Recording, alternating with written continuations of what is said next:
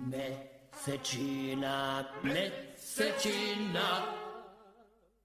Yo yo, yo yo, sucesia, sucesia, yo yo, yo yo,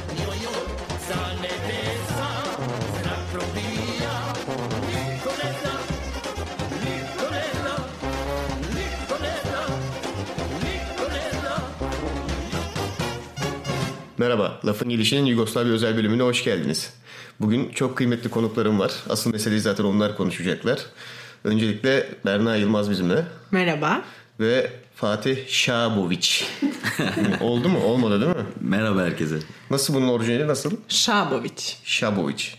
Yine olmuyor. Daha böyle uzun mu olması lazım? Hayır şeyi biraz daha vurguluyorsun. A'yı biraz Ç uzatıyorsun. ve Ç'de de ayrılıyor. Şaboviç gibi mi? Biraz daha oldu. Oldu mu? Değil gibi. Olmadı mı? Tamam ben beceremiyorum. Zaten konu hakkında da pek bir bilgim yok. O yüzden zaten bilenler geldi. Onlar konuşacaklar.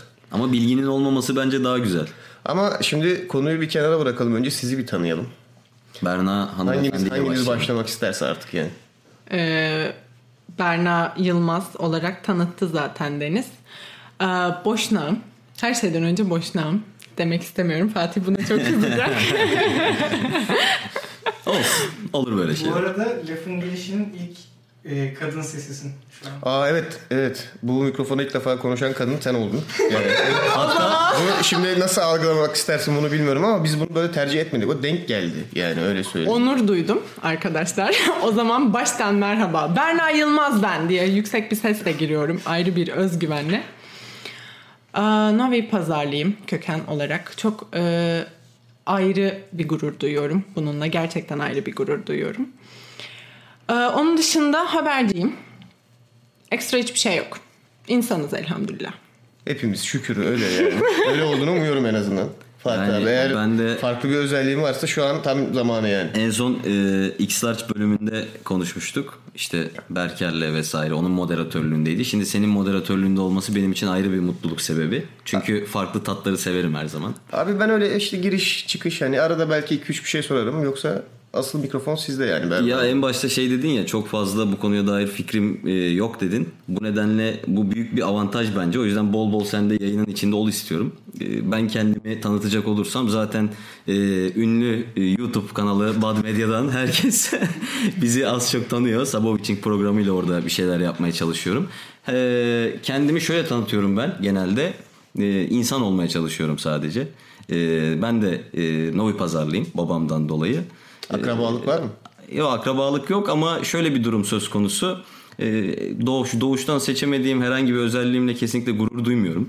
Ee, çünkü her zaman herkesin e, doğumundan efendime söyleyeyim ölümüne kadar geçirdiği süreçte işte cinsiyeti olsun, ekstra e, hayatta sahip olduğu kendisini farklı kılan faktörler olsun. Gurur duymaması gerektiğine inanıyorum.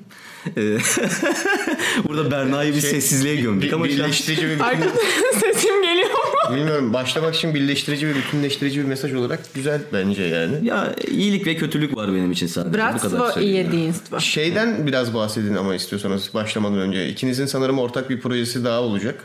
Yani zamanı şu an tam kesin değil ama onun da biraz hani şeyini verebilirsiniz. Hafif hafif. Yine burada ben Konu bağlantılı olduğu için çünkü. Ee, şöyle e, Yugoslavya'nın kurulma sonrasında ne yazık ki dağılma gibi bir e, süreç olarak ikiye ayırdık. Tito'ya da çok yoğunlaşmak istiyoruz esasen. Ama daha önce bununla ilgili bir flood atmıştım Twitter'dan. E, Fatih'le birlikte Fatih daha önce kendi sayfasında Toyota Turska'da e, fazlaca üzerine durdu Yugoslavya'nın, Tito'nun, Tito'nun yeri geldi özel hayatının.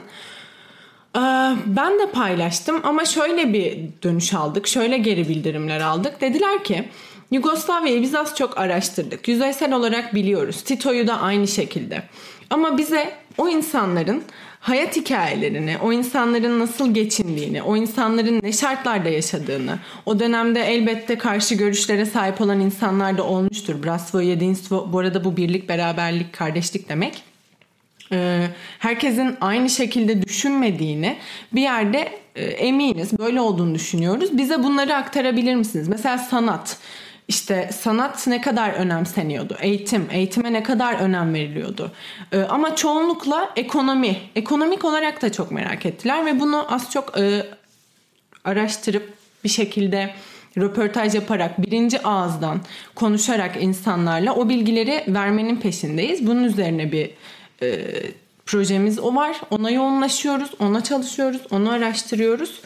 E, biraz yoğun olduğumuz bir süreç ama bir şekilde üzerine durmak daha heyecan verici bizim için bu bağlamda. Şöyle paylaşımlarım olmuştu. Bununla ilgili burada konuşmak çok heyecanlı şu anda benim için gerçekten öyle. Ee, daha önce ben çok minik bir bilgi vermiştim. Dedim ki o zaman gerçekten insanların tek gelir kaynağı ellerindeki topraklardı.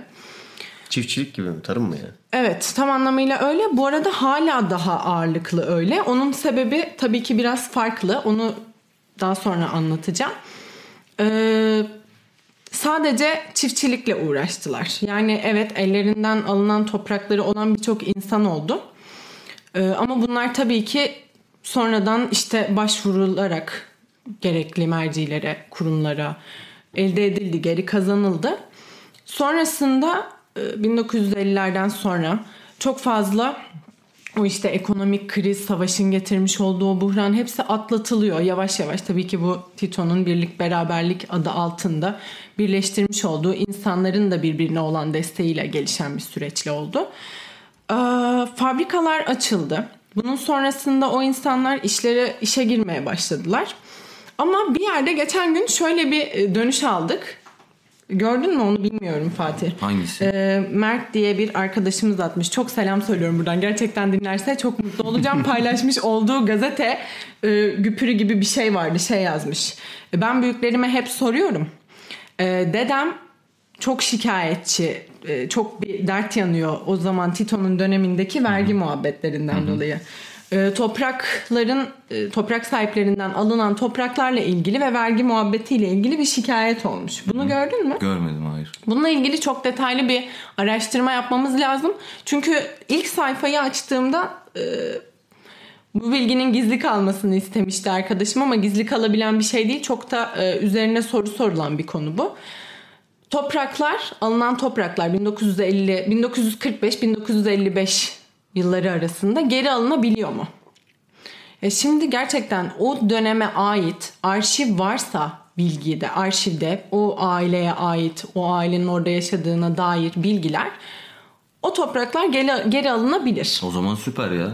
Var mı? Ama bu toprağınız? o dönemdeki vergiyi ya da şu anda geri alırsa o vergi durumunu nasıl etkiler bilmiyorum.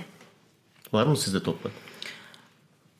Ya bizim keşke olsa yani. Vallahi. Bizim keşke toprağımız olsa yani ama bir yaprağımız bile yok yani. diyorum ya gerçekten şu anda şöyle e, birçok insan özellikle sancak bölgesindeki birçok insan tarımla geçinmeyi abi bunu tercih ediyorlar Ne ya. yetişiyor bu Fatih arada? sen de görmüşsündür. Fatih gerçekten Novi Pazar'a gitti ama şu anda farklı bir suskunluğa bağlanmış durumda. Yok e, ben sadece Toprağı şunu olmadı. ben sadece e, aileme ve e, geçmişteki akrabalarıma buradan ben de selam göndermek istiyorum.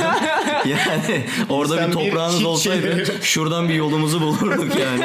Vallahi sürünüyoruz ya. Buradan sesleniyorum bütün ölülerimize. Ne yetişiyor abi orada ya? Allah razı olsun hepinizden. Aa, her şey abi. Ne eksen Her çıkıyor şey. mu? Yani ne eksen çıkıyor. Öyle verimli bir toprak ki. şöyle bir Benim şey dedemin söyleyebilir çok özür peki? dilerim. Evet tabii ki. Yani e, Yugoslavya'nın taşı toprağı altındır diyebilir miyiz? Diyelim ya.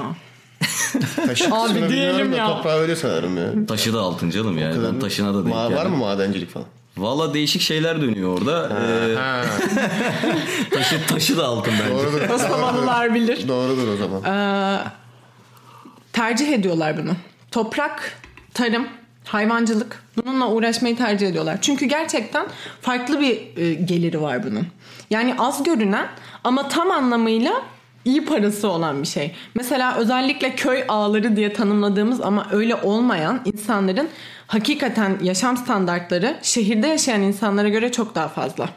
Bu tarım hani mekanize olmuş bir tarım mı yoksa daha böyle şimdi bizde var bizde daha yeni yeni hatta geçiliyor biraz daha hani bu makineli tarıma hatta tam anlamıyla geçildiği bile söylenmez birçok yerinde Türkiye'nin ama Yugoslavya'da da durum aynı mı yani daha iş gücüne mi dayalı yoksa onlarda makineleşme daha mı önde? Yani Avrupa modeline daha mı uygun? Ha, keşke makineleşme olsa bence. Eskiyi Keşke konuşursak. makineleşme olsa e, ekonomik olarak eski konuya bağlayıp yeniden döneceğim oraya. E, fabrikalar açıldı demiştim ya. O fabrikaların şu anda gerçekten kapatıldığı ve şu anki Sırbistan bağlamında konuşursam e, sayısı çok az. Hırvatistan'da durum biraz daha iyi sanıyorum ama Sırbistan'da özellikle de Sancak bölgesinde Novi Pazar'da çok çok az fabrika var. Makineleşme muhabbeti biraz daha işte ne bileyim en yakın dönemde kuzenim işten çıktı. Ee, işte ne bileyim tavuktu, oydu, buydu, şuydu. Paşteta var. Paşteta'yı biliyor musun Fatih? Bilmiyorum vallahi ben. Tavuk ezmesi. Çok süper bir lezzeti var. Patte, patte denilen şey mi acaba? Yani yabancılarda da böyle ciğerden de yapıyorlar hatta tavuk ciğerinden. falan. Ciğerden de var ama tam anlamıyla tavuk eti. Bayağı tavuk reçel eti. gibi bir kıvamı var sanırım. Ben öyle bir tane biliyorum. Yok krem peynir gibi bir kıvamı var Ama daha çok. e, ben Bu şimdi askeri yemeklerin içinde çok oluyor. Oradan benim de aklıma geldi. ben onu e, tatmışım muhtemelen. İsim olarak bilmiyorum. Zaten bizim tarafın tatları da bayağı bir meşhur. E, hani şimdi mesela şöyle bir şey de isterim ben açıkçası bu yayında. Hani dönüp e, hiç Yugoslavya'nın ne demek olduğunu ona bilmeyen, ne Ben demek olduğunu bilmeyen insanlar için de bir ön bilgi olması gerektiğini inanıyorum. tarımdan ben çok kaptırdım gittim hemen topluyorum geri. Evet aslında onu onunla başlamak istiyordum. Şimdi ben işte o biraz benim ayıbım ama bu konuda hiçbir fikrim yok açıkçası. Tamam isim olarak biliyorum. Genel olarak bir fikrim var. Bölünme süreci hani bir şeyler var ama kesinlikle hani çıkıp birilerine anlatabilecek veya kendi kendime fikir üretebilecek kadar bir bilgiye sahip değilim. Yani bu şekilde bu konumda olan insanlar için önce mesela Yugoslavya nedir? Her şeydir Nasıl- ama hiçbir şeydir. İşte nasıl nasıl bir oluşumdur? Kökenleri nereye bağlı? Ne olmuş? Onun böyle genel kısa kapsayıcı bu nasıl olacak bilmiyorum yani. Mümkün de onu yapmak ondan da pek haberim yok ama Ya ben kendi açımdan çok kısa bir şey geçmeye çalışırsam e, farklı etnik kökenlerin, e, farklı dinlere mensup insanların bir arada yaşadığı bir bölge ve burası aslında Mezopotamya gibi geçiş bölgesi diye adlandırılabilecek ve en kritik, en çok stratejik. medeniyetin- Aynen öyle. Yani en kritik, en stratejik e, geçiş bölgelerinden bir tanesi dünya üzerinde. Biraz kaba bir tanım yapacak olursak Avrupa'nın Orta Doğusu gibi algılanabilir. Neden algılanabilir? Çünkü buradaki birçok halkın e, megali ideası var. Yani hepsi işte bir taraf diyor ki Büyük Sırbistan, bir taraf diyor ki Büyük Arnavutluk. E, alt taraftan Yunanistan bastırıyor megali ideayla. Ve bunlar kendi aralarında çok ciddi manada e, bugüne kadar çatışmalar, savaşlar yaşamışlar. Hatta Belgrad yanlış hatırlamıyorsam Sırbistan'ın başkenti tarih boyunca 45 kez e, yıkılıp sıfırdan yeniden yapılmış bir şehir. Yani savaşlarla yoğrulan ama aynı zamanda o yöre halkının sevinçleriyle e, karışan bir hüzün. Hem bir dram var işin içinde hem bir sevinç var hem bir hüzün var. Geçenlerde bir arkadaşımla sohbet ediyordum. E, ben dedim ki ya Yugoslavya bir mozaik olabilir dedim. O da dedi ki aslında mozaik değil bana göre daha çok Ebru dedi. hı, aşure gibi biraz. Ya sana göre aşure, adama göre Ebru. Çünkü niye arada mozaikte arada çok ciddi sınırlar var. Ama özünü ele alırsan oradaki bütün insanlar hem aynı hem çok farklı. Farklılıkları araya sokan şey ne? Doğarken seçemedikleri şeyler. Yani ben de aşure o yüzden hani mesela bence aşurenin içinde nohut olmamalı anladın mı? Hani tatlı bir şey değil ama yine de orada o. Ama Çünkü şimdi, nohut bunu seçmedi diyor.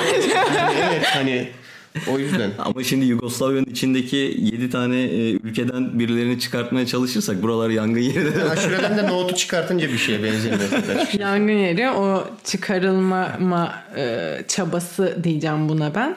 Çıkarılmama çabası insanları zaten bu duruma getiren ve yıkılmasına sebep olan bir e, süreç oldu. Yani ben Yugoslavya'yı şöyle tanımlıyorum. Bunu yazılarımda da yazdım, belirttim. Gerçekten birkaç ülkenin 6 7 o bu şu değil. E, Çünkü hakikaten Tito'ya ve Yugoslavya'ya duyulan ayrı bir saygıdan dolayı söylüyorum bunu. Birkaç ülkeyi bir araya getiren farklı bir dünya Yugoslavya. Yani tam anlamıyla diyebilir bir miyiz dünya. aslında? Diyebiliriz. Her şey diyebilirsin ama e, bir ülke olarak tanımlamıyorum, tanımlayamıyorum. Yani şu anda bile hani küçücük bir ülkede belki e, o kadar insan hakikaten birlik beraberlik içinde yaşamayı bu kadar benimsememiştir. Evet, daha çok bir proje bir model gibi zaten bence. Kesinlikle öyle. Yani Nietzsche'nin üst insanı varsa burada da Tito'nun e, üst kimliği var aslında. Çok Tito'nun- ilginç bir şey. Tito'nun kendisi nereli? Tito'nun kendisinin Hırvat. nereli olduğunu buradan Berna'dan çok çok detaylı bir şekilde öğrenebiliriz. Tito Hırvat. Yani bu birleştirme fikri nereden ortaya çıkıyor? Ben onu merak ediyorum. Şöyle, e, Tito çok yoksul bir ailede büyüyor. E, sürekli işte tarımla uğraşıyor onun ailesi de bu arada.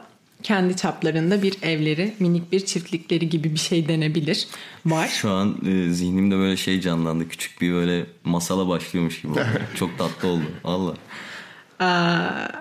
Sonra Tito'nun babası birazcık kumarbaz denilebilecek. Tırnak içinde söylüyorum bunu. Emin değilim. Kaynak sadece. Ama Balkanlar deyince şimdi içki kumar efendim. Yani insanın aynen güvenmeyesine gelmiyor. Doğrudur olabilir yani. Yine rol Ee, çaldım. Biraz öyle bir bey kişisiymiş kendisi. Ee, bir işte dönem oluyor, bir şey oluyor. Ülkeden gitmek durumunda kalıyorlar. Bu sefer işte e, Saraybosna'ya mı taşınıyorlardı? Öyle öyle biliyorum ben de evet. Ee, oraya gidiyorlar. Sonra Tito her zaman hayatında şuna yönelmeye başlıyor. Bunu hedef ediyor kendine. Ah, yurt dışı, Avrupa, Avrupa'yı gezmek. Avrupa'yı gezerken de oradaki insanların lüks yaşantılarına fazlaca özenmeye başlıyor.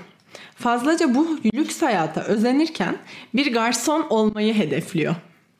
Çünkü esas amaç bir suit giymek. Yani işte o papyonu, o smokini giyip e, kendini o şekilde müthiş bir yere koymayı hedefliyor. Böyle böyle e, bir şekilde işte askeri bir e, sistem içine giriyor. Müthiş bir zekası fark ediliyor. Avrupa'yı gezmeye başlıyor tabii ki bu süreçte. Sonra olanlar ortada. Sanırım şey vardı çok özür dilerim. Ee, yakın e, tarihte kendisi açısından yakın tarihte genç ilk gençlik yılların ardından e, sosyalizme ve komünizme de bir ilgi duymaya başlıyor. Ve bir dönem eğer yanıltıyorsam beni düzelt e, Sovyetler Birliği adına ajanlık da yapıyor. Benim bildiğim bir e, araştırmaya çalıştığım bir konuydu bu. 14 tane falan e, pasaportu var farklı farklı kimliklerle. Evet.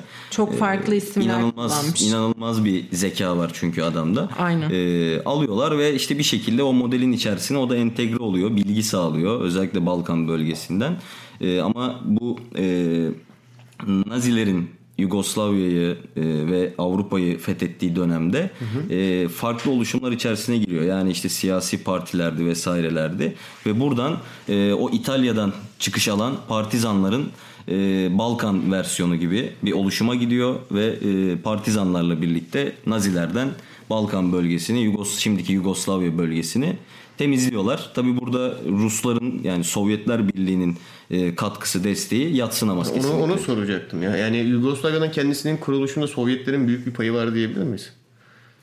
Şimdi çünkü dünyasal, şimdi ben olayı çok bilmediğim için içeriğini ama dünyasal yani oradaki coğrafi güç dengeleri açısından baktığımda o tarafta e, sosyalist, komünist bir gücün olması, komünist diyemiyoruz sanırım anladığım kadarıyla ama sosyalist bir gücün olması Sovyetler Birliği'nin o dönemki çıkarları için çok yani olumlu bir yere oturuyor ki onların ayrı olarak dağınık olarak kalmaları yaramaz işine. Tabii ki. Çünkü tabii. oradaki tampon bir bölge aynı zamanda Balkanlar. Şimdi bunu düşündüğümde benim kafamda hani olayları da bilmiyorum ama kafamda kurduğum hani senaryoda şöyle bir durum var. Yani Sovyetler Birliği'nin bunun çok büyük destek, destekçisi olması hele ki zaten Tito da eğer zamanında Sovyetler Birliği adına çalıştıysa zaten kuruluşunda büyük hani e, desteklerinin gerek maddi gerekse oradaki güç dengeleri açısından hani olmuş olma ihtimali çok yatıyor benim kafama. Şöyle savaşa karşı çıktığı için evet bir bağlamda e, o işte savaş yanlısı düşüncelerden sıyrılmaya çalıştığı için birlik beraberlik adı altında Yugoslavya'yı kurmakta Rusya'nın payı var evet diyebiliriz. Bunu söyleyebiliriz bu durumda. Şöyle bir durum da söz konusu. Ee, benim araştırabildiğim kadarıyla Belgrad'ın özellikle kurtarılması e, esnasında Belgrad'da ve işte Sırp coğrafyasında geçen savaşlar esnasında Sovyetlerden askeri destek de alıyor ciddi manada. Evet. Yani Evet. cephane desteğiydi zaten maddi desteği çok ayrı bir yere koymak lazım. Fakat dünya o dönemde biraz e, Nazi Almanyası'na karşı birleştiği için burada Amerika Birleşik Devletleri'nin de diğer Avrupa devletlerinde özellikle İtalyanların çünkü bir partizan hareketi e, orada hem dediğin gibi tampon bölge oluşturuyor hem de Tito o birliklerin eğitimine kadar İtalya'dan destek alıyor. Yani Yugoslavya'dan pek çok partizanlara katılan insan gidiyor. Ee, İtalya'da bunun eğitimini alıyor. İşte savaş eğitimiydi, tatbikatıydı vesaireydi. Geliyor tekrardan orada Nazilere karşı savaşa girişiyorlar. Yani aslında birçok ülkenin e, o bölge stratejik bir bölge olduğu için desteği söz konusu kurulmadan önce. Farklı bir, bir bağlamada hani biraz belki uzun bir atış olacak bu ama şimdi 2. Dünya Savaşı özellikle Nazilerden kaynaklı dünyada diğer ülkelerin hani milliyetçiliğin çok da doğru bir ideoloji olmadığını, milliyetçiliğin çok büyük sıkıntılara sebebiyet verebileceğini ve aslında hani o kadar da belki de takip edilmemesi gereken bir şey olduğunu, modernizmin insanları yanlış yerlere çıkarabileceğini hani fark etti. O yüzden biraz daha postmodernizme doğru hani milliyetçiliğinden ve ideolojilerden biraz daha vazgeçilip daha toplumsal ve bir bireye doğru kayıldığı bir dönem olduğu için Yugoslavya'nın kuruluş temeli de sanki hani onunla daha bağdaşıkmış gibi hissediyorum. Hani dönemin de katkılarıyla hani o milliyetçilik içgüdüsünün kaldı ki çok 7 farklı sanırım değil mi? millet? Aynen, aynen. 7 farklı milletin hani bir araya gelebilmesi için bir yerlerde birilerinin mutlaka milliyetçilik olayından vazgeçmesi lazım. Yani öbür türlü zaten 7'si bir araya gelemez. Çünkü ben çok içeriğini bilmiyorum ama bu 7 milliyetten eminim ki birbirinden hiç hoşlaşmayanlar vardır diye. Tabii. Hala daha Tabii. var. Bir arkadaşım geçenlerde sormuştu. Çok özür dilerim böldüğün için. lütfen. Ee, Yugoslavya'ya dair merak ettiğiniz ne var diye sorduğumda genelde Balkanlara dair de şey dediler. Ben oradaki insanların birbirlerinden haz etmediklerini biliyorum. Neden haz etmiyorlar? diye sorduğunu duydum mesela. Hani bunun amacı evet biraz milliyetçilik ama onunla ilgili ilerideki bölümlerde daha detaylı bilgi veririm. Şu anda Fatih beni önden uyardığı için bunu söylemek istemiyorum. Yok canım hayır ya. Ya mutlaka altında Ya- yatan daha bir sürü tabii ki sırf milliyetçilikle alakalı değil de onun altında getirdiği bir sürü kültürler başka e, hani oluşumlar o döneme kadar yaşanmış olaylar mazi bunların etkisi vardır hepsinin. Mazinin şöyle bir etkisi olabilir açıkçası. Ee, hani Hırvatların zamanında yaptığı bazı katliamlar var ve yaklaşık bir 500-750 bin arası sivil e, halktan hem bunun içinde Sırp nüfus da var belli oranda Boşnak da var Arnavut da var E, 500 bin ile 750 bin arası insan e, katlediliyor E, ve aslında birçok insan bu konuyu belki bilmez bile çünkü yakın tarih olduğu için e, Sırpların yaptıkları ön planda ben bir tane insanın öldürülmesine de katliam olarak görüyorum bu dünyada. Milyonlarca insanın, binlerce insanın öldürülmesini de katliam olarak görüyorum. Fakat işte bu noktada da şu ortaya çıkıyor. Sırpların yakın tarihte yaptığı bütün e, katliamlar sanki Hırvatların zamanında yaptıkların yaptıklarının rövanşı gibi lanse ediliyor Sırplar tarafından. E, ama diyorum ya benim için hangi milliyetten, nereden vesaireden olduğu hiç önemli değil. E, herhangi tek bir insanın öldürülmesi de aynıdır. E, Birçok insanın öldürülmesi de aynıdır. E, Ya zaten parmakla hedef göstermenin çok bir anlamı yok gibi. Çünkü o coğrafyada sanıyorum hani gerçekten ya bu adamlar harbiden hiçbir şey yapmamışlar. Tarihsel süreç boyunca başından sonuna kadar bir hiçbir yanlışları olmamış diyebileceğimiz bir oluşum bir topluluk yok zaten. İleri geldiğinde Hepsi- herkesin bir offside'ı bir şey olmuş. Yani bu kadar yakın mesafede yaşayıp çok farklı görüşleri ve kültürlere sahip toplumların zaten çok normal. Arasında hepsinin çatışma olması. Doğru. Sadece ben e, kendi yorumum olarak paylaşabilirim. Hani Berna'nın da bu konudaki görüşleri benim için çok değerli. Çünkü o gerçekten çok bunu çok samimi söylüyorum. Hani benden çok daha fazla araştırma yapan, konuların detayına çok daha fazla inen bir insan. E, hani benim aracılığımla zaten burada gibi değil. Çünkü onun bilgi birikimi e, bu konudaki gerçekten aktarmak istedikleri çok değerli benim için. Görüşlerini de çok merak ederim. Çok e, saygı duyuyorum gerçekten ama ee, orada e, Bosna halkını yani Boşnaklar demiyorum tarihin ilk zamanlarından itibaren Bosna halkını ben her şeyin bir tık ötesine koyarım.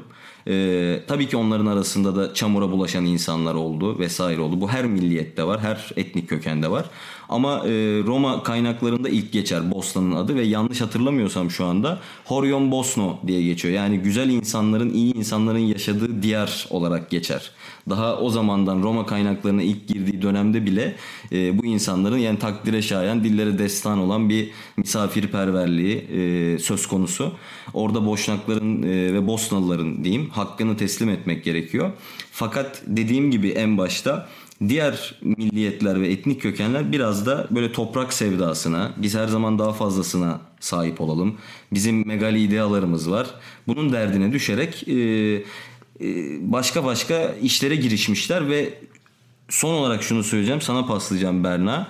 Ben e, az önce mesela dedim ya Hırvatlar bir katliam yapmış. işte Sırplar bir katliam yapmış. Onu düzeltmek istiyorum. Çünkü Hırvatların e, aşırı uçlarına ustaşe deniliyor. Sırpların aşırı uçlarına da çetnik deniliyor. Ben bunların milliyetlere mal edilmesine de karşıyım. Az önce öyle bir dilim sürçtü ama e, aşırı milliyetçi Hırvatlar ustaşe katliamları yapanlar. E, aşırı milliyetçi Sırplar da çetnik olarak adlandırılıyor. Ya zaten o site insanlar genelde toplumun çok az bir kısmını hani belli Aynen öyle. temsil eder de Ama işte- çok baskın geliyor. Aynen öyle. Yani Ha, tam çünkü anlamıyla aklı- terörist bu. Aklı Evet. başında insanların yaptığı hareketler o kadar ön plana çıkmaz genelde. Açık aşırı uçların yaptığı hareketler ön plana çıkar. Ondan kaynaklı. Aynen Böyle öyle. bir olay var Aynen sanırım. öyle. Bu arada o zaman gerçekten yeri gelmişken şunu söylemek istiyorum. Fatih'e de söyledim. Ee, 27 Mart'ın şöyle bir özelliği var. 74 yıl önce bugün 55 e, boşnak Hırvat ustaşalar tarafından e, katledildi bilginize. Ee, ne diyorduk? Ben biraz Senin, senin şey konusundaki görüşlerini gerçekten merak ediyorum. Yani e, oradaki halkların şimdi Tanıl Bora'nın Milliyetçiliğin Provokasyonu kitabında ben bir şeyler okumuştum. İlk oraya gelen ve Yugoslavya bölgesine yerleşen halklar halk Makedonlar. E, ama sen bu Makedonların yerleştiği günden itibaren yaptığın hani e, araştırmalar üzerinden konuşacak olursan genel yorumun ne o bölge halklarına dair? Yani şöyle az önce e, söylediğin şeye dönecek olursam bir e, ekstra bilgi de vereceğim bu konuyla ilgili. E, boşnaklarla ilgili. Daha önce ben bir kitap okudum Boşnakların Tarihi diye. E, o kitapta şöyle bir şey geçiyor. 1200'lü yıllarda e, Bosna tam anlamıyla haritada çok farklı bir yere sahip. Bunun tam olarak özelliği bölgenin adının Bosna oluşu ve topraklarının ayrılmaması o dönemde taşımış olduğu en belirgin özellik. O topraklar bir şekilde ayrılmıyor. Sürekli bir bütün. 1300 1299 1300 sonra yani 13. yüzyıl 14. yüzyıl süresi boyunca diyebiliriz. Ee, şöyle diğer konuda yani Makedonyalılar mı emin miyiz bu konuda? Ne gibi? Yani Yo ben kaynak olarak şeyi belirttim hani e, Tanıl Bora'nın Milliyetçiliğin Provokasyonu kitabında gördüğüm üzere bu şekilde ama senin ekstra bir başvurduğun mesela kaynak varsa hani onun üzerinden de ilerleyebilirsin. 5. 4. 5. yüzyıl civarında Makedonlar diye yazıyor Milliyetçiliğin Provokasyonunda. Şimdi Makedon dediğimizde şöyle bir şey var. Makedon dediğin şey aslında eşittir Arnavut gibi. E tabii ki. Böyle bir sıkıntı Yani- var. Etnik kökene bu, inersen- Bu, bu kalıpların birçoğu zaten hiçbir zaman tam anlamıyla karşılayıcı olmuyor. Çünkü içine girmeye başladığın zaman o kadar farklı hani etnik köken o kadar farklı hani tamam mesela şimdi Yugoslavya dediğimiz zaman zaten 7 millet koyuyoruz. Ama Evet. onların içinden mesela birini seçip Arnavut dediğin anda birçok aslında farklı Arnavutluk dahil değil. kökeni bir içine. Yani Yugoslavya'ya. doğru oranın değil mi orası? Çok özür diliyorum. O şey, o, Arnavutluk ayrı bir sanırım bölüm. Kosovalıları kastetti. Ve Ha, Makedon dediği şey evet Arnavutlar e, bölgeye hakimlerdi. Bosna'nın o 1200'lü yıllardan bahsettiğim tarafında da Arnavutlar bölgeye çok hakimlerdi ve evet o bağlamda doğru. Yani çünkü ben hani bununla ilgili de bir şey sormak istiyorum. Çünkü bu kadar milliyetçilik olduğu olan bir yerde bu kadar farklı milletin çok uzun yıllar bir arada yaşaması hani bu milliyetçiliği koruyabilmiş olmaları da çok ilginç bence. Çünkü bir yerden sonra bu ırkların kesinlikle yani şimdi kimse ortaya çıkamaz. Yani benim aklım almıyor en azından böyle bir şey olabileceğini de düşünmüyorum ama kimse çıkıp diyemez ki işte ben saf işte ne bileyim saf Sırpım mesela. Nasıl mümkün olamaz böyle bir şey. Yani Asla mümkün değil. o, o yüzden hani bu kadar milliyetçiliğin olması çok ilginç geliyor bana mesela böyle bir ortamda. Çünkü Ee, nasıl söyleyebilirsin ki bunu yani o kadar yakın mesafede bir arada yaşadıktan sonra. Ben 17 yaşına kadar diyordum ki ben saf boşnağım. Abi ben 18 yaşında öğrendim ki benim babamın annesi bildiğimiz Arnavutmuş ya. Ama çok Bildiğimiz normal yani. Arnavutmuş. Benim babamların soyadı Stupar. Ay çok soy ağacı muhabbeti de. Neyse. Babamların soyadı Stupar. Stupar soy ismi e, Hırvat kökenli bir soy isim. Ama sen diyorsun ki ben boşnaktım Arnavut köken Abi ben çıktı. bunların hep- Soy ismi Hırvat. E, Stuparları çok araştırdım. Bulamadım. E, teyzem bir kaynaktan bulmuş. Bir kaynaktan bulduktan sonra e, anlatıyor. İşte e, Hırvatların kökenindeki kökünden gelen bir soy isim Stupar. Ve abi can alıcı bir şey söyleyeceğim. Baba lütfen beni affet. abi mahalle Çingene mahallesiymiş ya. Bunu tabii ki şey olarak söylemiyorum da ben ki saf boşnağım ben diyor. Ya belki Çingene de olabilirmişim. Ama yine de bir pazardan için. Bir ekstra rejiden bilgi aldım. Büyük İskender'in yaşadığı tarih milattan önce 300-200'lere denk düşüyor sanırım. Demin onunla ilgili bir yerde bir hata yaptık galiba. Kaç Yo ben sadece şunu belirttim. Ben sadece şunu belirttim. O bölgeye şu anki Yugoslavya bölgesine Makedonların geliş zamanı olarak söyledim. Hani Büyük İskender'den ziyade Makedonların oraya adım atıp yerleştiği dönem 5. 6. yüzyıla dayanıyor diye bu dediğim gibi o verdiğim kaynakta var. Ama işte öncesinde muhtemelen e, o Yunanistan bölgesinde vesaire de geziniyorlar ya başka yerlerde. Muhtemelen oralarda oralarda yaşıyorlardır. Belki yerleşik yaşamı baz alarak yürümüştür tanıl olarak. Buradan diğer şimdi asıl konuya geçeceğim. Az önce konuştuğum şey. Evet yani kimin ne olduğu belli değil. Bir kere öyle bir Değil, sıkıntı değil. var işte. Gerçekten Hani değil. Bu ortamda bu milliyetçilik nasıl ilerleyebiliyor bu şekilde? Bu kadar en azından milliyetçi olma şekli. Yani Bu şöyle yine sancak bölgesi diyeceğim. Hakikaten e, ayırdığım bir şey değil. En rahat, en somut özelliğini biraz sıyrıldı aslında o milliyetçilik durumu. Bosna bunun en somut özel, en somut örneği. Yani Bosna'da biliyorsunuz hem Sırplar hem Hırvatlar hem Boşnaklar bir arada yaşıyorlar. Benim e, en yani yakın bir arkadaşımın eşinin e, babası Boşnak, annesi Hırvat. E, bu arada şöyle de tanımlanıyor.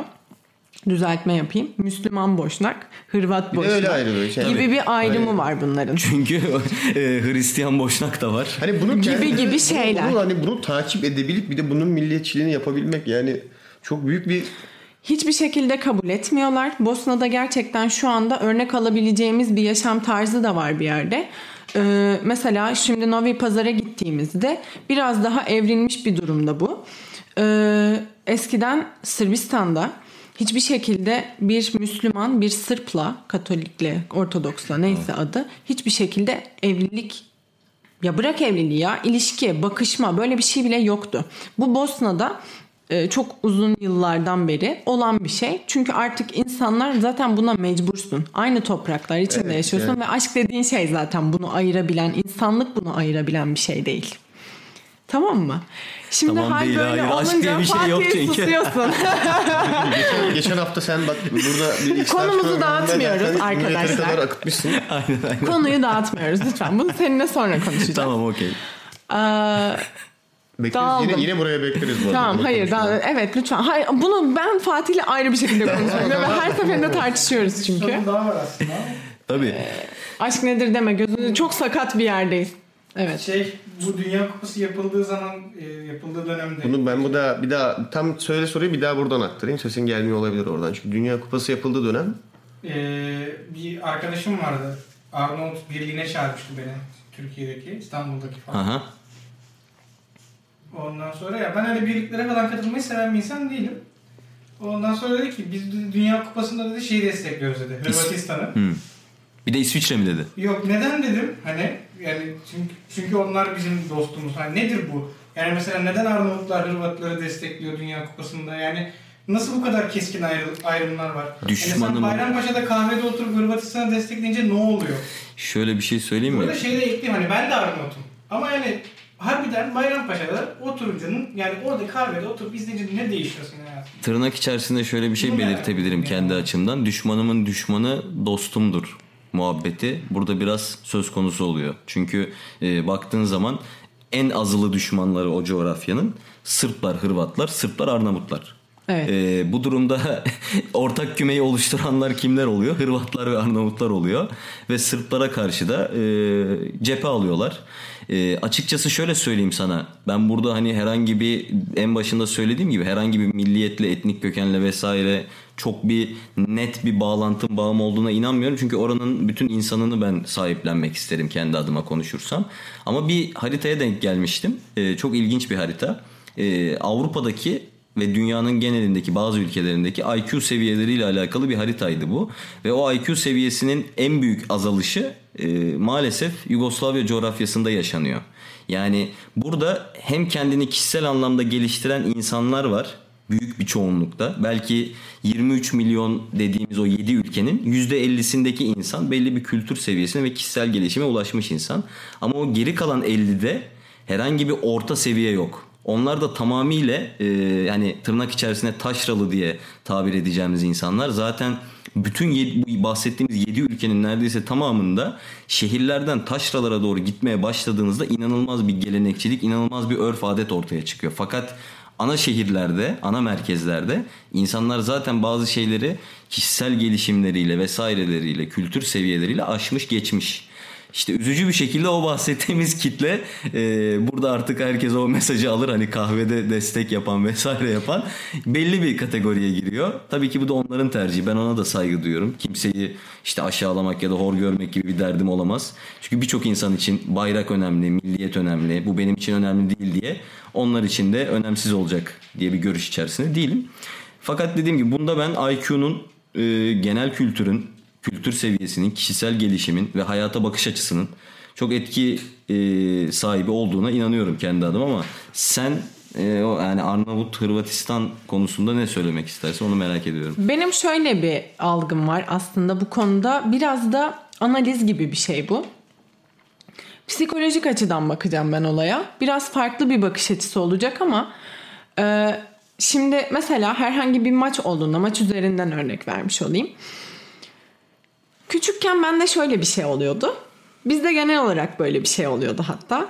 E, atıyorum işte Almanya ne bileyim e, Sırbistan ya da işte ne bileyim İtalya, İngiltere neyse herhangi bir Balkan ülkesi. Tamam mı? Bu çok kilit bir nokta. Herhangi bir Balkan ülkesi olduğu zaman otomatikman onu desteklemeye yöneliyorsunuz. Psikoloji olarak bu böyle. Çünkü e, bir şekilde insan kendi köküne yönelmeye çalışıyor.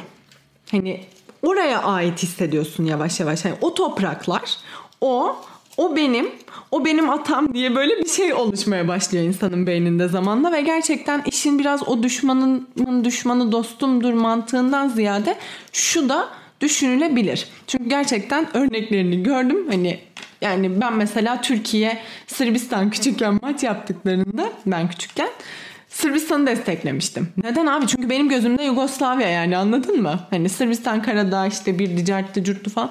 Oley Sırbistan falan diye böyle bir şey olmuştum. Sonra annem dedi ki kızım hani ne yapıyorsun?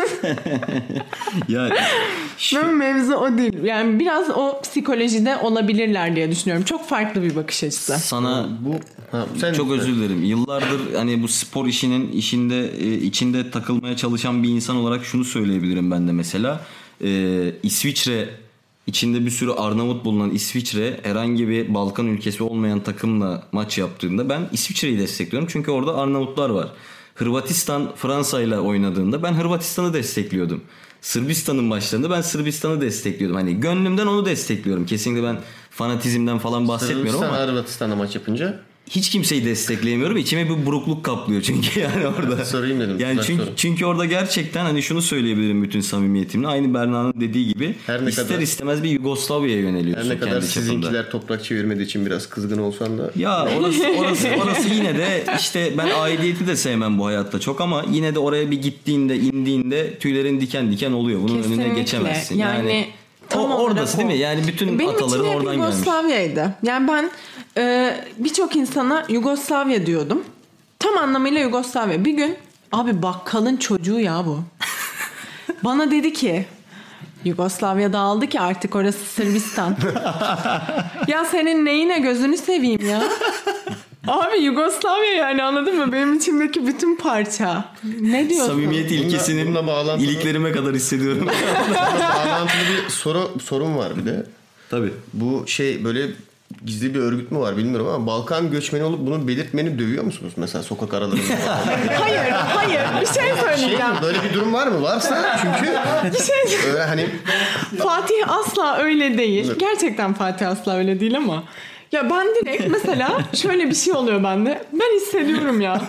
Diyorum ki abi bu gerçekten bir adet Balkanlı. Bir hatun kişisi ya da bey kişisi fark etmiyor. Fatih diyor ki hayır insan o. tamam. Ya çok çok Yani hümanist bu bir adam da değilim bu arada yani ama Gayet hümanist bir insan evladı. insan görmek istemiyorum ama. o zaman Fatih bunu konuşmuyordur. Uzaylıların kavga Onu, onu araya sokmuyoruz.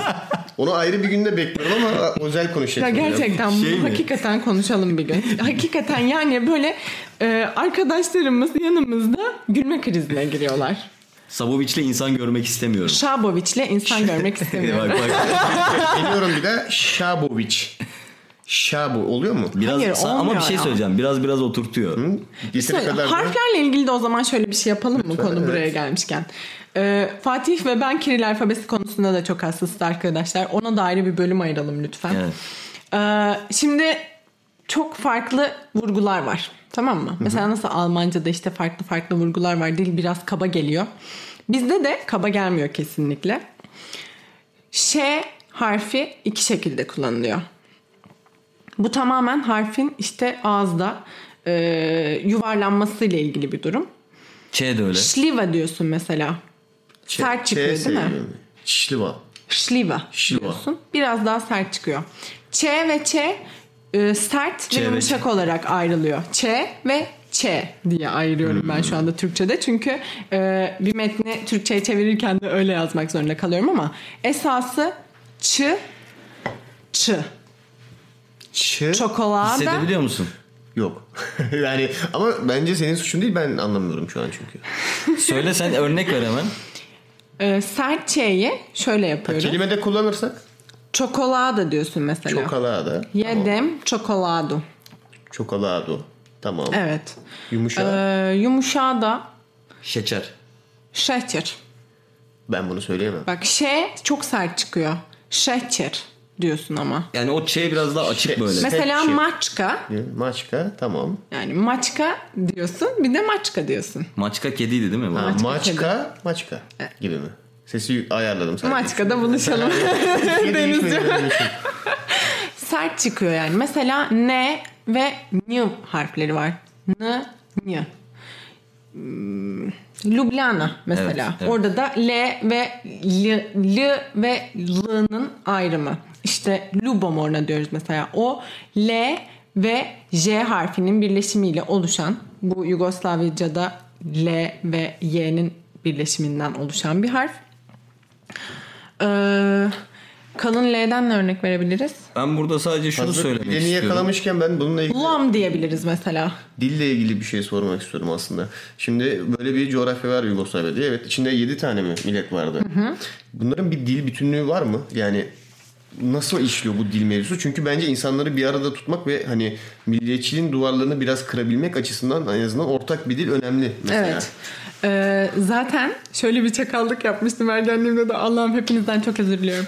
Ee, kaç dil biliyorsunuz diye bir soru geliyor ya. İşte bildiğiniz diller. Bütün Balkan dillerini döşedim. Üstüne bir de Rusça, Bulgarca da Kirili yazdım. 16 Lütfen affedin. Yalan değil ama bildiğimiz Balkan dilleri yazmaktan yanayım. Ee, şöyle. Bosna'nın şivesi, Hırvatistan'ın şivesi çok ayrılıyor. Ee, yani Sırbistan'ın da keza öyle oluyor değil mi? Hepsi bambaşka. çok e, vurgulayarak konuşuyor Ne bazı diyoruz? Ne diyoruz bu dile peki? Sırpça diyorsun. Sırpça diyoruz. Boşnakça diyorsun. Bosanski yazık derler bu arada. Bo- e, Bosna dili. E, Hırvatski. Sırnogorski yazık var mesela. E, Karadağ dili birazcık çok özür dilerim. Karadağ dili birazcık değişik bir dil. O hem Bosna'nın hem de Sırpçanın biraz karışımıyla oluşan bir dil. Buna şey mi ama yani aslında aynı dilin farklı ağız ve lehçelerle Kesinlikle öyle. Kesinlikle öyle. yani? Celdum demek gibi bir şey Ha, yani. ha, farklı ağız Dolazlayayım, lehçe- doşlasam Burada falan burada burada ben Aykut'a selam çakmak istiyorum. Celdum derken Yardımcımız o. Efendim merhabalar ben zaten ağırlıyorum. şöyle bir şey söylemek istiyorum ben de sadece. Benim öğrendiğim kadarıyla e, hani Sırbo-Hırvatça deniliyor. Fakat işte kendi arasında gerçekten vurguları değişen, ağızları, lehçeleri değişen bir dil. E, Arnavutça zaten bambaşka. Arnavutça çok ayrı Arnavutça bir şey. çok başka bir O, dil. o dile ait değil yani. O orayı tabii. onu işte Kosova'da daha çok konuşuluyor. Kosovalılar bu arada artık hiçbir şekilde Boşnakça, Sırpça konuşmuyorlar. Çok müthiş anlarlar sizi ama konuşmazlar. Ha, yani bilmediklerinden değil. Hepsi Tercih biliyor. etmiyorlar. Hepsi biliyor. Tercih etmiyorlar. Ee, en son bu bundan 3-4 sene önce Kosovalılarla ilgili olan bir muhabbette e, sınırda gümrük kapısında toplanan Arnavutların, Kosovalıların e, üzerine çok durduğu ve hiçbir şekilde Sırpçayı konuşmak istemediğini vurgulamasıyla birlikte ortaya çıkan bir şey bu. Ee, Sana sadece şunu söylemek istiyorum bu arada. Sen bir aşk insanısın. Aşkla hayatta kalıyorsun. Hazır dil demişken e, Lubavi Moya demek istiyorum sana. Aşkım benim demek. Deneyeyim ben. Söyle bakayım. Luba Mimoya. Lubavi Moya. Mivoya tamam. Luba Mivoya. Lubavi Moya. Luba Luba Mimoya. Mimoya biraz Rusça'ya kaçıyor. Luba Mimoya e, bu arada Ben de kesin pis bir şey söyledi. Bana öyle bir şey Hiçbir yapmış olamazsın. şekilde- Aşkım benim demek. e, Ben beyaz renginden örnek vereceğim. Hırvatça, Sırpça, Boşnakça olarak ayıracağım burada. Bu arada şöyle bir dipnotla geçeyim. Hiçbir Müslüman e, şey olarak ayırmaz. Sırpça, Boşnakça, o bu şu diye ayırmaz. Hepsi Olmasın. Boşnakça derler. Hepsi otomatik. Direkt Boşnakça der. Sırpça, Hırvatça diye bir kelime kolay kolay duyamazsınız. Harbiden harbiden kafam çorba oldu şu an yani. Ya. Çünkü bu kadar ayrım şey yok artık ya. Buna buna gerek yok bu kadarına sanki ya. Yani Ha ben şöyle bir şey söylemek istiyorum. Ee, iki tane çok kısa bir şey anlatmaya çalışacağım konu. Bir tanesi Bosna'ya dair. Yaklaşık bir 3 sene önce Bosna'ya gittiğimde orada yaşayan bir tane dostum e, bir anekdot vermişti. Halen e, mevcut durum o kadar aslında diken üstündeki orada ve ince bir ip üstünde ilerliyor ki her bahar ayında e, evlerinin arka bahçesinde bir tane böyle e, sandık gibi bir şey var ve onun içinde de e, herhangi bir sıkıntı yaşanması durumunda hazırda tuttukları e, cephane var diyeyim yani. mühimmat okey. Yani çünkü orada şöyle hassas bir denge var. Sadece bir tane e, kaçığın gidip bir kiliseyi bombalaması veya bir camiyi bombalamasına bakıyor her şey. Bu kadar halen o savaşın üzerinden yıllar geçmiş gibi gözükse de ince bir denge üzerinde ilerliyor. Bir tane de e, farklı bir e, coğrafyaya gideceğim şimdi. Sırbistan'dan e, Sırbistan üzerinden Kosova'ya geçip Türkiye'ye O dönecektim. şey orada o tam geçmeden önce hatta trenle ilgili bir mevzu var galiba. Oraya giden bir trenin üstüne bundan böyle 3-4 sene önce şey yazmışlar sanırım değil mi? Ben onu bilmiyorum. Kosova Sırbistan'ındır mı? Evet. Değil mi? Böyle bir durum da var. Hatta o şekilde Garada devam ediyor sanırım. Evet. Ee, onunla ilgili bir yazım var. Fatih cümlesini bitirsin. Sadece e, şeyi söyleyeceğim. E, Sırbistan'dan Kosova tarafına geçip işte Tür- Türkiye'ye Türkiye. gelecektim. E, fakat e, bir tane uçaktan e, Sırbistan ve Kosova arasındaki hassas bölgeye bir tane bomba düşmüş.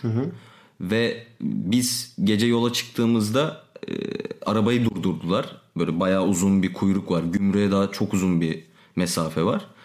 E, yani Sırplar aşırı milliyetçi Sırplar gelmişler o bombanın atıldığı bölgenin etrafında ateş falan yakmışlar. E, Yaklaşık bir yani 2000-3000 kişi falan kadar falan insan vardı ve kutluyorlar. E, ve yoldan geçen herkesi askerler, polisler bütün arabalardan indiriyor. Arabaların her yerini arıyor, insanların üstünü arıyor. E, adamlar orada e, kendilerine ait olduğuna inandıkları topraklara düşen bombayı kutlayacak kadar halen milliyetçi. Bunu tutup bütün ülkelere de yayabilirsin. Çünkü hepsinde az önce bahsettiğimiz gibi Aşırı var. aşırı milliyetçi kitleler var. Fakat halen e, bu kitleler siyasi olaylar yaşandığı zaman baskınlığını koruyor. Yani dışarıdan bakıldığında çok işte sınırlar var, dostane bir ortam var gibi gözükebilir ama insanlar gerçekten e, tek bir tane fitilin ateşlenmesine bakıyor ki o içlerindeki e, içgüdüsel şeyleri, ilkel hisleri ortaya çıkartabilsinler. Bu kadar ince bir denge üzerinde ilerliyor her şey hala. Dışarıdan zaten çok destekçisi de vardır büyük ihtimalle bu aşırı uçlara. Yani Ciddi manada var. Birlikte değil de dağınık olması birilerinin çok daha işine geliyorsa çünkü coğrafya olarak da önemli bir bölge aslında. Hani dünyanın da önemli bir konumunda yer alıyor. Özellikle Rusya için mesela çok önemli bir bölge. Ya Bosna'yı birçok insan şöyle biliyor şu anda. Bosna özelinde çok kısa bir şey geçeceğim. Ee, işte içinde boşnaklar yaşıyor ve tamamı nüfusun Müslüman diye bakıyorlar. Fakat %39'luk bir kısım yani bildiğin Bosna bayrağı o lacivert sarı lacivert bayrağı olan Bosna'dan bahsediyoruz. %39'u Republika Srpska, Sırp Cumhuriyeti. Ee, oradaki arkadaşlar Ortodoks ve Sırp kökenli. %13 kadarı Hırvat, e, Katolik. Geriye kalanlar Müslüman ve kendi içinde özerk yapılar var. Bu özerk yapılarla birlikte ilerliyor Bosna. Hani gidip bir insan baktığı zaman diyor ki ya biz belli mahallelere, belli şehirlere gidiyoruz. Oralarda hiç iyi karşılanmıyoruz falan. İşte o gittiğiniz yerler Republika Srpska yani Bosna'nın içindeki Sırpların yaşadığı yerler. Mostar ve civarı Hırvatların yaşadığı yerler. Kalan kısımda e, işte Sarajevo'nun belli bir kısmı. E, orada da Boşnak nüfus var. Bir de Brčko bölgesi var. Brčko bölgesi de çok stratejik bir yer. E, ufacık bir bölge ve tarafsız olarak ilan edilmiş. Çünkü bütün sınırların kesişiminde yer alıyor. E, orası tarafsız bölge olarak gösteriliyor. Bosna'nın yapısı bu ve e, durmadan e, insanlar şunu soruyor. Niye Republika Srpska var? Onunla ilgili de şöyle bir e, noktaya değinmek lazım.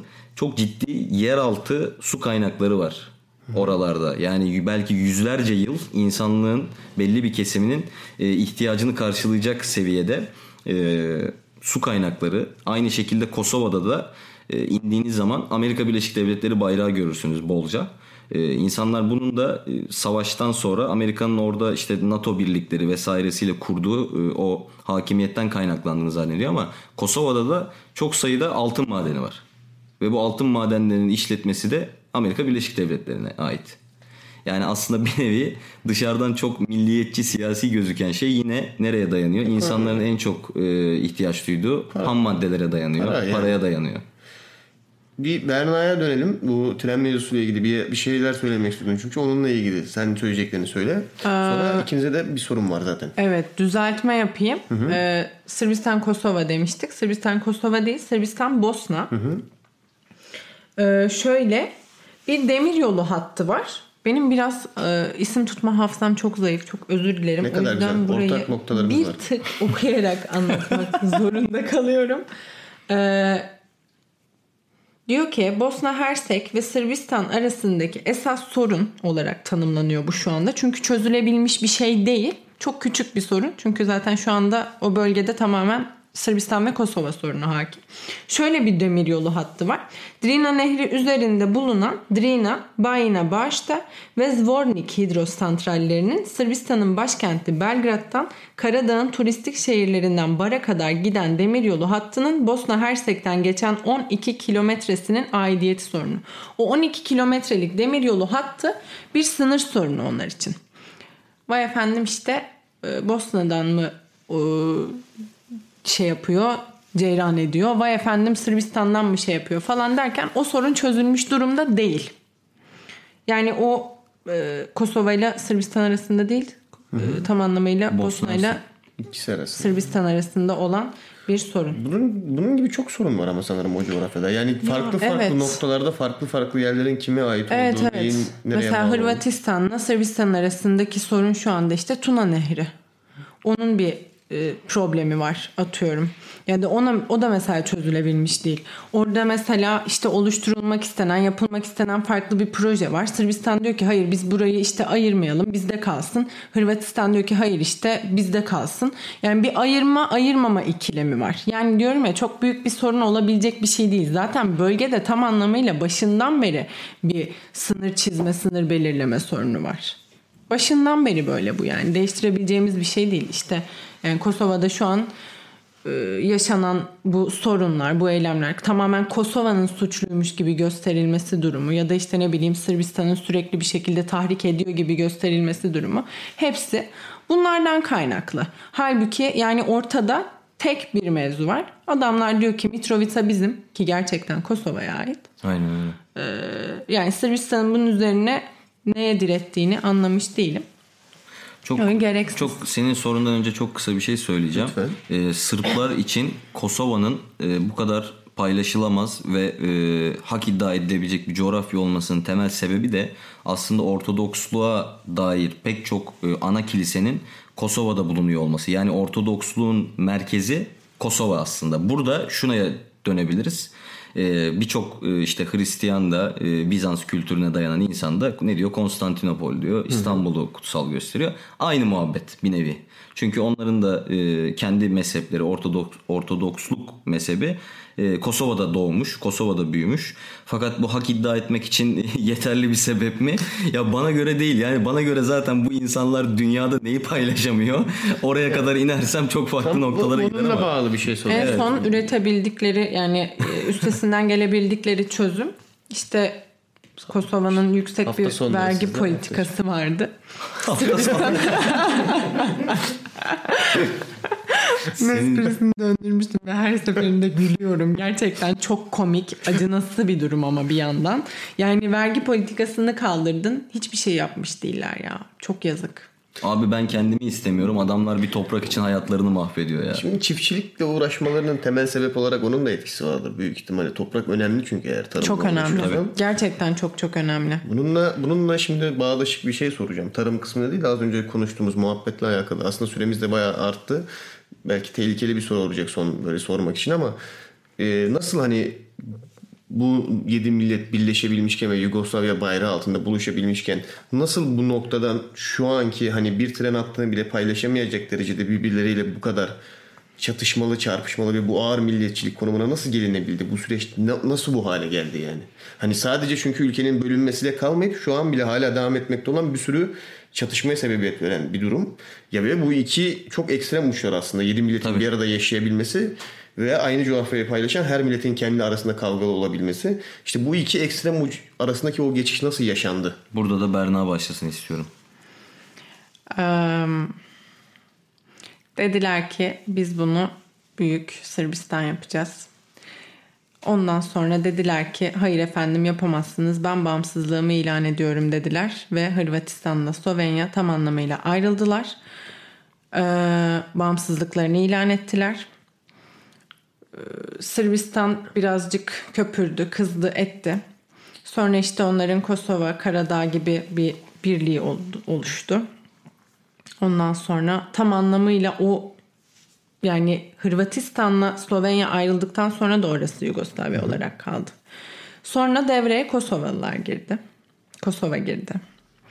Onlar devreye girince Sırbistan yeniden köpürdü. Bir şekilde biz bağımsızız dediler, ettiler. Bu arada bu şeyler e, Dead of Yugoslavia, Yugoslavya'nın yıkılışı belgeselinde var. E, ırkçı bir söylem olarak ya da işte milliyetçi bir şey olarak olmasını görünmesini istemiyorum ama baya baya belgeselde de var zaten bu. Onun rahatlığıyla söyleyeceğim. Milosevic'in etkisi çok büyük. Gerçekten etkisi çok çok büyük. Yani ne yazık ki bir şekilde yıkmayı, bir şekilde o insanları tahrik etmeyi, bir şekilde bunu bir şekilde başardı. Yani tam anlamıyla onunki esasen işte ırkçılık ve milliyetçilik adı altında oldu. Yani Hırvatların da bunu yapmasındaki çok temel kaynak Milošević. Çok temel, çok yani büyük bir rol oynuyor. Ee, onun alttan alttan yaptığı o e, bir takım planlar, işte provokatif eylemler mi denir ona artık yani bir azınlıkla ve bu tek bir e, grup değil bu arada. Yani e, ismini vermeyeceğim sanatçı ablamızın e, kocası rahmetli mi diyeyim artık ne diyeyim e, ölüp ölmediğine dair kesin bir bilgi de yok bu arada böyle rivayetler var onu da dipnot düşmüş olayım.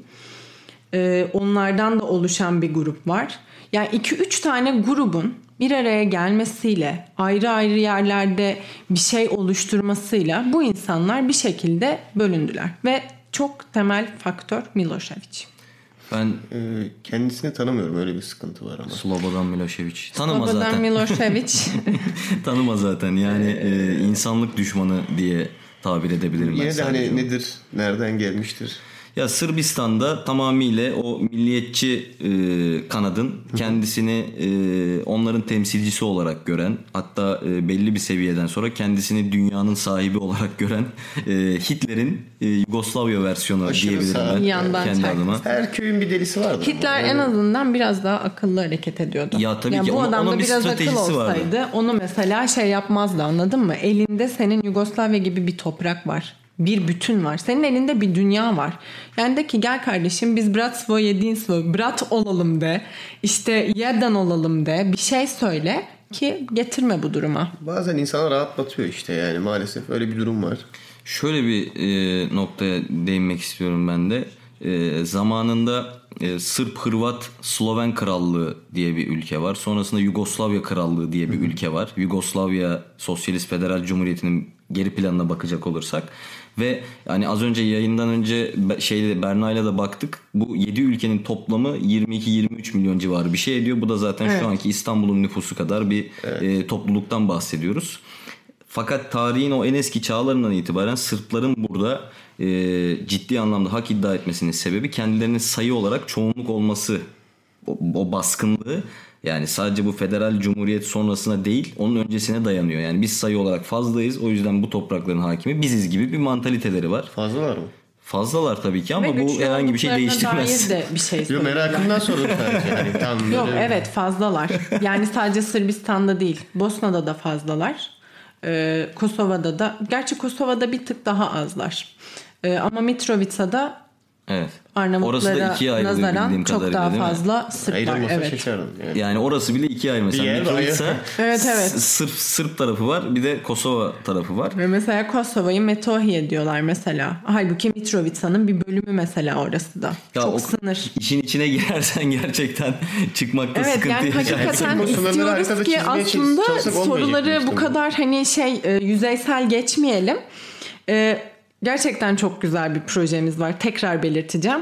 E, hepsini onun içinde gösterebileceğimiz bir şey olacak. Aynen Evet, bu zaten daha geniş çaplısı, daha işte birinci kaynaktan e, konuşmaları da içeren, röportajları da içeren güzel bir proje yolda zaten geliyor. Bir tarih Bir tarih vermemize gerek yok. Neden diyeceksin? Çünkü zaten ben burada- olabildiği kadarıyla her şey organik ilerlesin istiyorum. Ee, her şeyin doğal ve spontan olması güzel. sizden sizden kaynaklı değil. Biz hani lafın gelişi ekibi olarak bizim böyle bir aymazlığımız var. Biz burada genelde şunları yapacağız, bunları yapacağız diyoruz ama yani yapıyoruz aslında bir, bir kısmını yalan yok ama yani hani mesela yayın yapacağız dedik sonra 6 ay sonra yaptık sanırım. İşte dedik ki şu aralıkta artık bölüm çıkartacağız. Mesela ilk defa dedik ki hani "Aa, bundan sonra her hafta çıkartıyoruz dedikten sonraki hafta 12 gün sonra çıktı bölüm. Ondan sonra 14 gün sonra çıktı falan. Hani o öyle bir olay olduğu için bizde ben o yüzden hani Ama işte bir şeylere e, ama haz- geliyor yani. hazır, Şöyle, hazır şöyle yapalım. Tam şöyle yapalım. şöyle yapalım.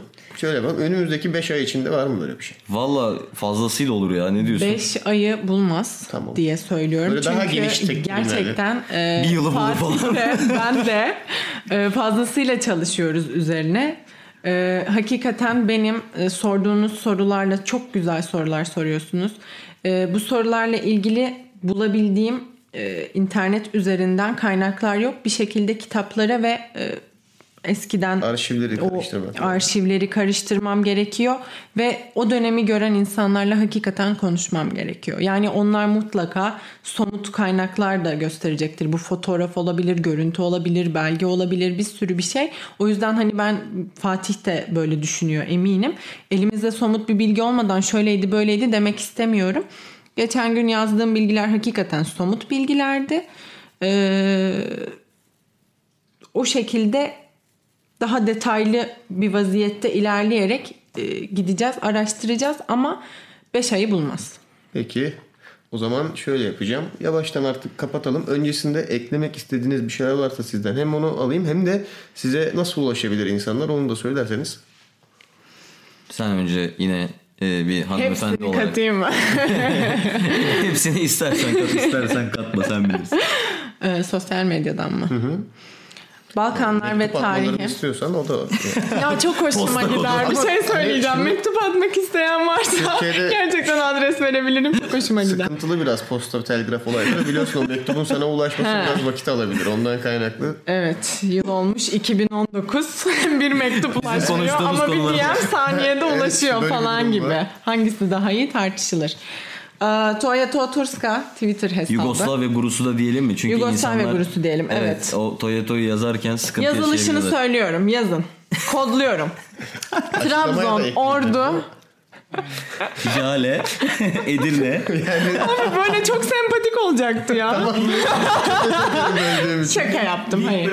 Yugoslavya gurusu. Yıl Yugoslavya gurusu Yıl olmuş temizi. 2019 diyorsunuz. Tamam. Yugoslavya gurusu e, Twitter hesabı Balkanlar ve Tarihi Twitter hesabı aynı zamanda e, Balkanlar ve Tarihi Instagram hesabı da var. O bilgilerin hepsine oradan ulaşabilirsiniz. E, sosyal medya hesaplarımıza. Fatih Bizi de- Sabovic. ama bizi de zaten Sabovic. şeyden dolayı biliyorlar ya. Mesela. Yazılışı Sabovic. Yani Twitter tabii, biliyorsun. biliyorum. Türkçe hala karakter kabul ediyor. Ama neden öyle biliyor musun? Buraya geldiğinde babam Mişaboviç diyor. E, nüfus Mişaboviç. memuru diyor ki abi Şaboviç ne falan. Sonra diyor ki ben bunu S yazayım. Saboviç yazıyor. Aslında ben yani iki tane Şaboviç diye vatan... de yazabilirmiş aslında. Abi iki vatandaşlıkta biri Şaboviç biri Saboviç. Yani normalde bir kişiyim. Ama e, kağıt üstünde iki kişiyim. Böyle ben de bölünmüşüm Yugoslavya gibi. ne diyorduk? Lüba, Lübamiyo mu Lubavi Moya. ben? Lübamimoya. Ha, Lubavi. Vi. Lübavimoya. Bu bölümün adı Lubavi Moya olsun falan diyormuşum aşkım benim. Tam fatihlik. Ee, Berna Yılmaz yazarsanız Twitter'dan daha kolay ulaşabilirsiniz. Instagram'dan da öyle. Linkini bırakırlar. Burney'i bana kodlatmayın. Evet Burn, Zaten kodlama meraklısı bir. ya Burn, Burney diye bir hesabı var yani hakikaten. ya onun çok komik bir Yazana hikayesi kadar var. Anlatacağım ölürsün. bunu kapatmadan. Hakikaten herkes soruyor Burney nereden geldi? Burney nereden- Geçen gün Twitter'da bir kızla daha denk geldim. Soracaktım bu sana nereden çıktı diye de sonra dedim ki Berna sen zaten bundan rahatsız olan bir insansın sorma. Tahrik etme bir de. Ee, lisede bir adet arkadaşım vardı. Bir adet mi sadece? Bir adet. O bir adet bir kişilik. tamam O bir adet bir kişilik. Ee, bir gün ses geliyor. Ta böyle derinlerden. Yankılı yankılı. Biliyorsunuz lise koridorları böyle Aha, bir özelliğe sahip. O koridorların dili olsa da konuş. Olmasın daha sağlıklı. Ee, Burney diye bir ses geldi. Şimdi üstüne alınamıyorsun otomatikman. Aa, adının... Aa. Meğer benzettiği e, taş devrindeki Barney'miş. Bir insan evladı düşünün Barney diyemesin. Ya bu nasıl bir çocukluk diyorsun kendi içinde. Sonra dedim ki iyi hadi Bernie olsun. Barney'den farkımız olsun dedim. Bernie yaptım arkadaşlar. Yani tam anlamıyla lise. İbret. Lise çağı. Ama ibretlik gerçekten ibretlik. Yani insan bir Wilma olmak istiyor, bir Bella Neden olmak hani o istiyor. karakter değil mi? Neden Barney o yani? ya baya şeyden olabilir. Benim boyum uzundu. Bir de ama enine şeydim anladın mı? Barney de Enine enine biraz. enine de uzun bir insan olduğu için ondan dolayı şey olabilir. Yani son olarak da lise demişken buradan Aydın Doğan Lisesi'ne gerçekten selam çakmak isterim. Ee, neden? Çünkü hani biz buradan kuzenine bile selam söyledik. Gördük. az önce lise koridorları falan deyince böyle anılarım canlandı. Ee, benim de Fatih Saboviç sosyal medya hesaplarım. Hatta telefon numaram da 15-16 yıldır aynı. yani Onu veriyorsun sandım hani öyle başlayıp. yok telefon numaram da 15 senedir Fatih'cim aynı. ben seni de söyledim ama. Hayır hayır ben şey olarak söyledim. Bu hani Ne? lise falan dedin ya. He. Bir tekrar böyle bir belirtisim geldi. Hani, Depreştiği için. çünkü Aydın Doğan bir kültürdür. Lise Ee, demişken çok özür dilerim unuttum. Eskiden ilkokulda öğrenciler e, Yugoslavya'da e, bir şey takarlarmış ya şapka bir de e, fular. Yugoslavya Lacivert, kırmızı, arka planı. lacivert, evet, kırmızı, beyaz. onunla bitirelim lütfen. Olur. Ee, ondan bahsetmişken şöyle bir şey de söyleyelim. Yugoslavya dedik. Ee, spor demedik. Sporun da e, çok iyi bir propaganda aracı olduğunun bilincindeler ve e, aslında bu Yugoslavya'nın e, spor kültürü daha önce hani Bad Media YouTube'da anlattığımız üzere e, çok farklı çalışmalar gerektiren bir bölüm. E, sözün özüne gelmeden şunu söyleyeceğim. İnsanları gerçekten e, Sırp, Hırvat, Arnavut, Boşnak, Sloven, Karadağlı ya da işte Kosovalı, Arnav efendim Türk, Kürt ben bu şekilde ayırt etmiyorum.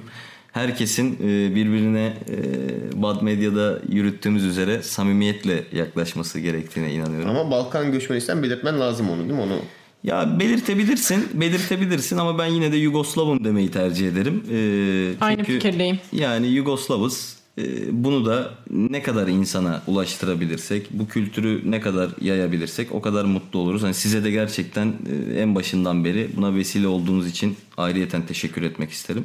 Asıl ben gelip e, konuştuğunuz için teşekkür ediyorum. Çok bilgilendirdiniz. Ben zaten kendim bilmiyordum. Onu geçtim. Bir de kaynak sanıyorum sıkıntı çekilen bir durum. Yani kaynak Çok ciddi, sıkıntısı evet. olan bir durum. Çok ciddi evet. O yüzden buna e, hani şey bir e, platform olabilmek bizim için de çok güzel bir duygu. Berna'nın dediği üzere de o e, bizim Yugoslavya gurusu hesabının bannerıyla bitirelim. Orada e, Yugoslav ilkokul çocuklarıyla öğretmenlerinin bir pozu var. Onu da benim hesabı açtığım dönemde çok çok desteğini gördüğüm Cengizhan Muratoviç kardeşim oraya koymuştur. Druže Tito mitise kunemo diyor. Da Yol- zbog tu puta ne skrenemo. Bak bak hemen tamamlıyor oradan. Lütfen. Çevirisini de senden Gerçekten. alalım o zaman. Evet çevirisi de lazım. bunun. Ee, druže arkadaş. Ee, Ya da yoldaş mı? Ya da yoldaş. Yoldaş Tito sana yemin ederiz ki yolundan dönmeyeceğiz diyor. Lütfen bu felsefeyle ilerleyin. Gerçekten. Bu hakikaten kamu spotu değil. Tam anlamıyla. Yürekten gelen bir şey. Yürekten gelen bir Artık şey. bir saati geçtiği için yapabilirsin kamu. Lütfen, lütfen, lütfen. Ee, sadece bunu düşünün. Yani Tito üzerinden olmasın tabii ki bu şey değil. Ee, Birlik ve ama kardeşlik üzerinden olsun gerçekten birlik ve kardeşlik üzerinden olsun. Onu da söylemeden bitirmeyelim. Bratstvo i jedinstvo birlik ve e, şey kardeşlik ve birlik Evet. demek ve Yugoslavya'nın mottosu. O Yugoslavya bu mottoyla kuruldu arkadaşlar. Ve bu bölüm bu mottoyla kapatılıyor. Let's go. Ben bir şey söylemek istiyorum artık kapatmış olabiliriz. Hayır. Sensiz olmaz. ya benimkiler çok yavan oluyor ama yani. Şimdi çok güzel şeyler söylüyor. Ben diyeceğim ki hani vaktinizi ayırdınız, geldiniz, konuştunuz. Önce size. Sen de vaktini ayırdın, dinledin bunu. Sonra da sana teşekkür ederim deyip O zaman de bakalım. söyledim zaten. Bir daha söyle ben bir daha istiyorum. Peki. Vaktinizi ayırıp İçinde. gelip buraya konuştuğunuz için ben teşekkür ediyorum size. Sana da vaktini ayırıp dinlediğin için teşekkür ederim. Bir dahaki e, sefere görüşene kadar samimiyetle kalın, sevgiyle kalın. Tamam. Tamamdır.